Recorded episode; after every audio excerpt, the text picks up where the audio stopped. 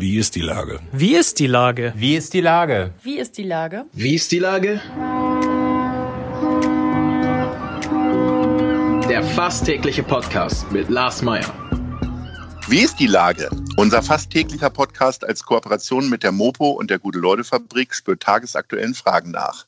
Macher, Musikerinnen, Models, Mütter und Politiker genauso wie Schwestern, Schweißer, Freiberufler oder Helfer, kommen knapp 15 Minuten zu Wort. Die Auswahl ist rein subjektiv, aber immer spannend und überraschend. Mein Name ist Lars Meyer und ich rufe fast täglich gute Leute an. Unser Partner, der das diese Woche möglich macht, ist die BMW Niederlassung Hamburg.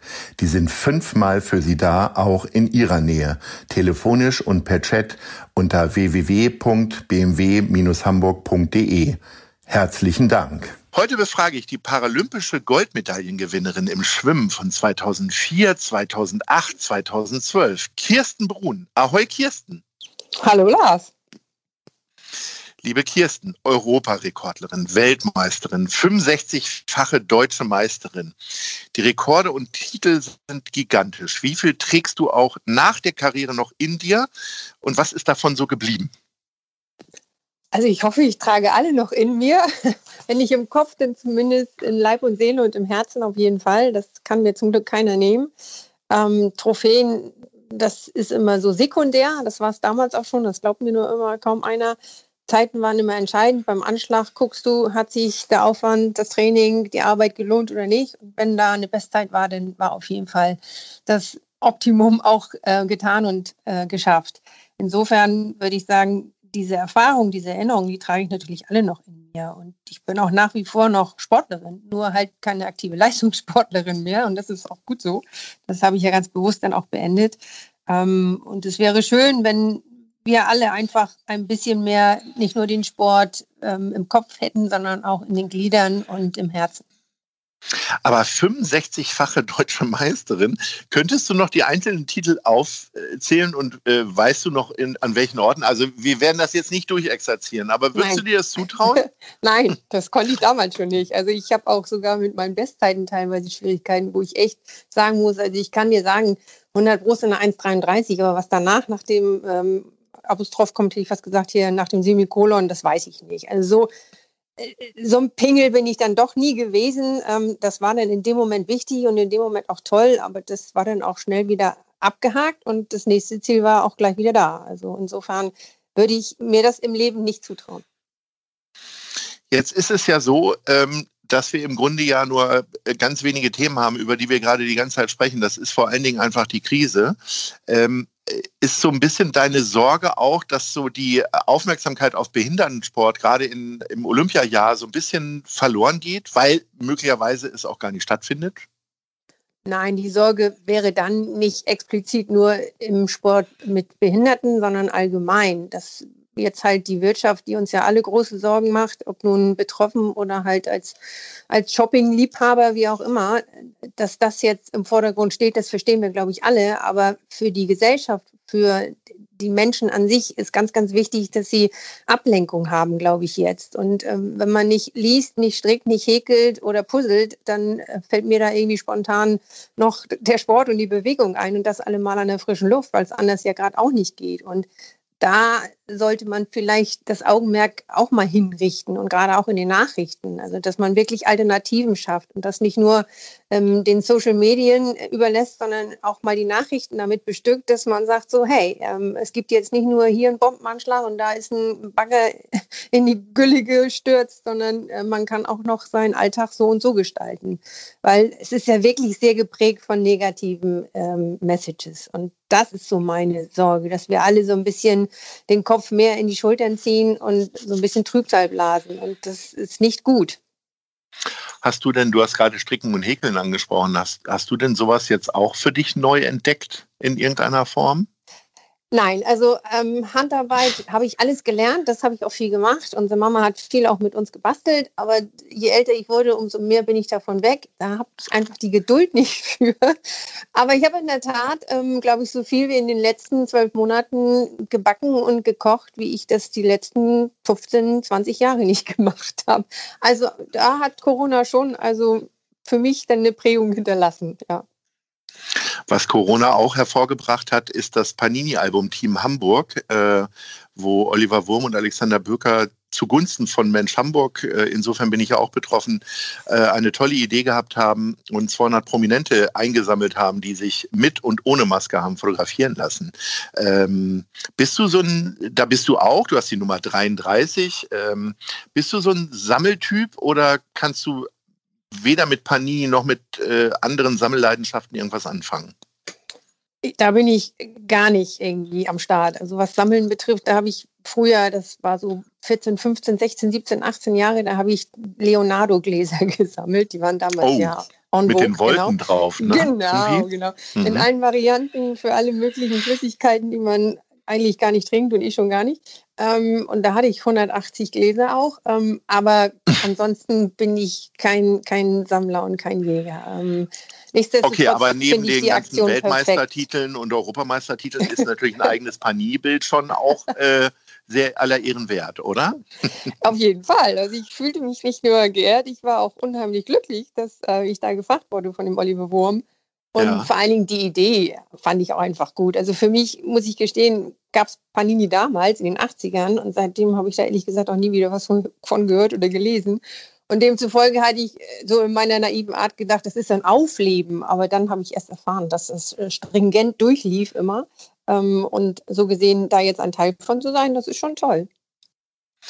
Wie äh, sportbegeistert bist du denn insgesamt? Oder gibt es für dich einfach nur Chlorgeruch und äh, Schwimmen? Oder guckst du dir im Fernsehen auch andere Sachen an?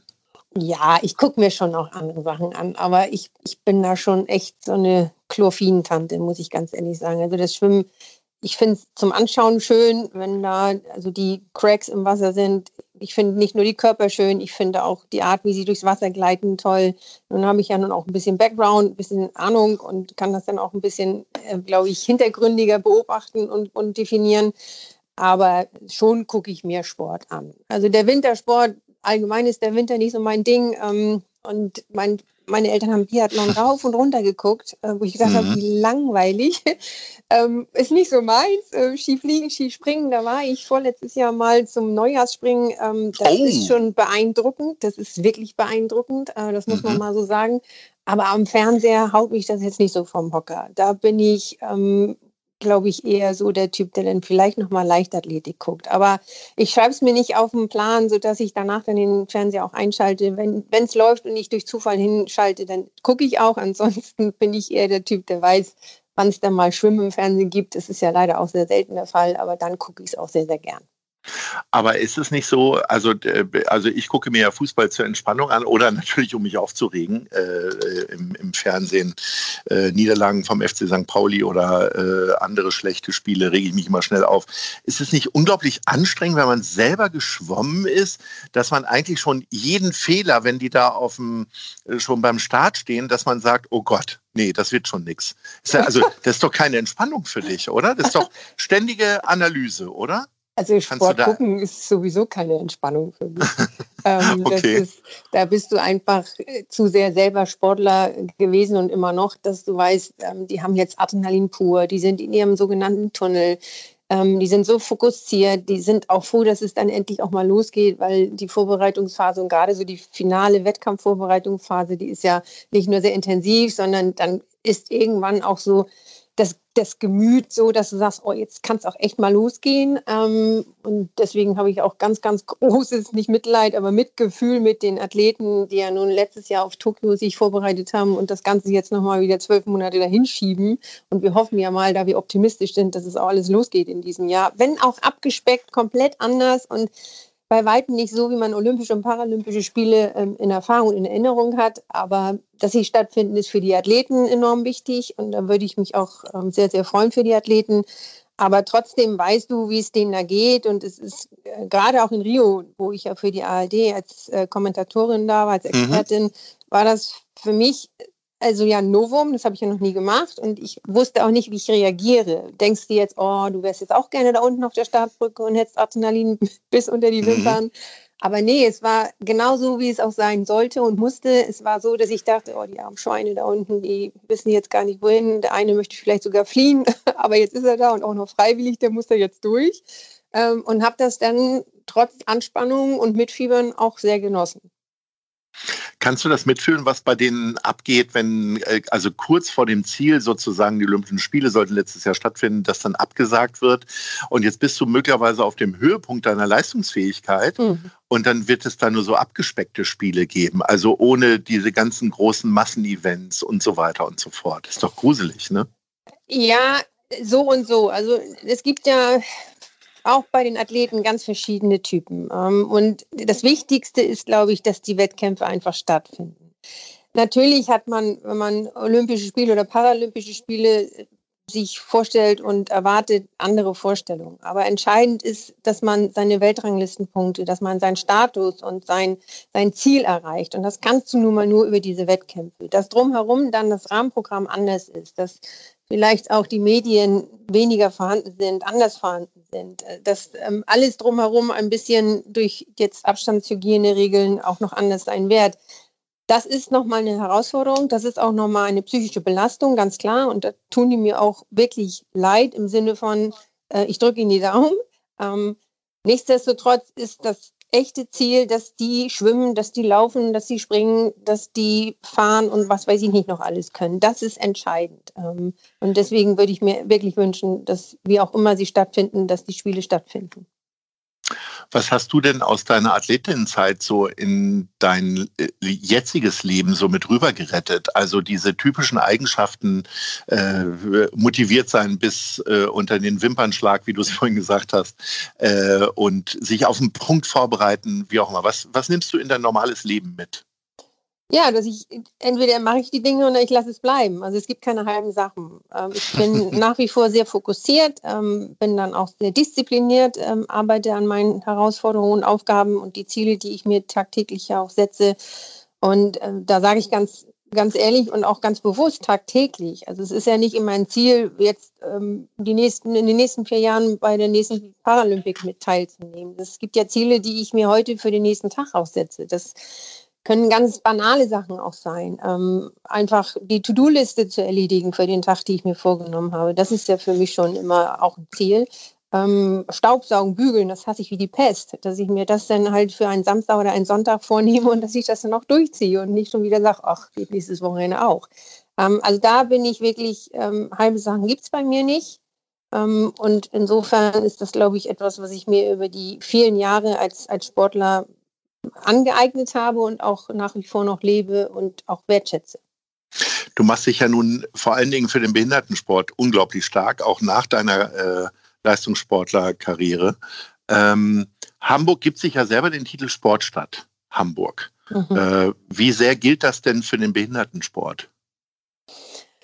Ja, da könnte ich also eine wirklich hundertprozentige Aussage nur dann treffen, wenn ich auch hundertprozent Einblick hätte. Das habe ich nicht, das gebe ich ganz ehrlich zu. Aber ich weiß, ohne den hundertprozentigen Einblick zu haben, dass da mit Sicherheit noch ganz, ganz viel Potenzial ist, was man ähm, aufarbeiten und ähm, bereiten könnte.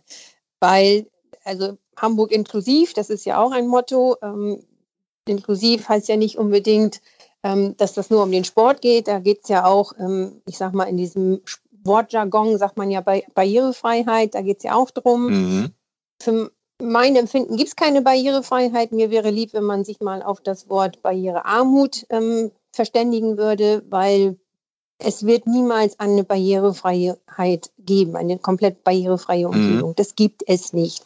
Und da kann ich mich nur wiederholen, das geht nicht nur um Rampen für die Rollstuhlfahrer oder um Fahrstühle für die Rollstuhlfahrer, es geht halt noch für visuell Eingeschränkte, es geht für Lernbehinderte, es geht für Hochbegabte, für alle anderen Religionen etc. pp. Also da gehört ja alles dazu. Das zu minimieren auf Menschen mit Behinderung ist ja schlichtweg falsch. Ähm, und von daher wäre jetzt meine Antwort auf deine Frage, ich glaube, da ist noch viel, viel Möglichkeit und viel Potenzial nach oben, das als komplette Sportstadt auch ähm, zu leben. Dann senden wir jetzt einen lieben Gruß äh, an die Sportbehörde samt Andi Grote. Liebe Kirsten, ich äh, denke, wir hätten noch viele Themen zu besprechen und freue mich, wenn wir uns das nächste Mal hören und äh, drücke die Daumen, äh, dass alles so in Erfüllung geht, wie du dir es vorstellst, vor allen Dingen, dass die Paralympics stattfinden. Ahoi! Ahoi, tschüss! Tschüss! Dieser Podcast ist eine Produktion der Gute-Leute-Fabrik und der Hamburger Morgenpost.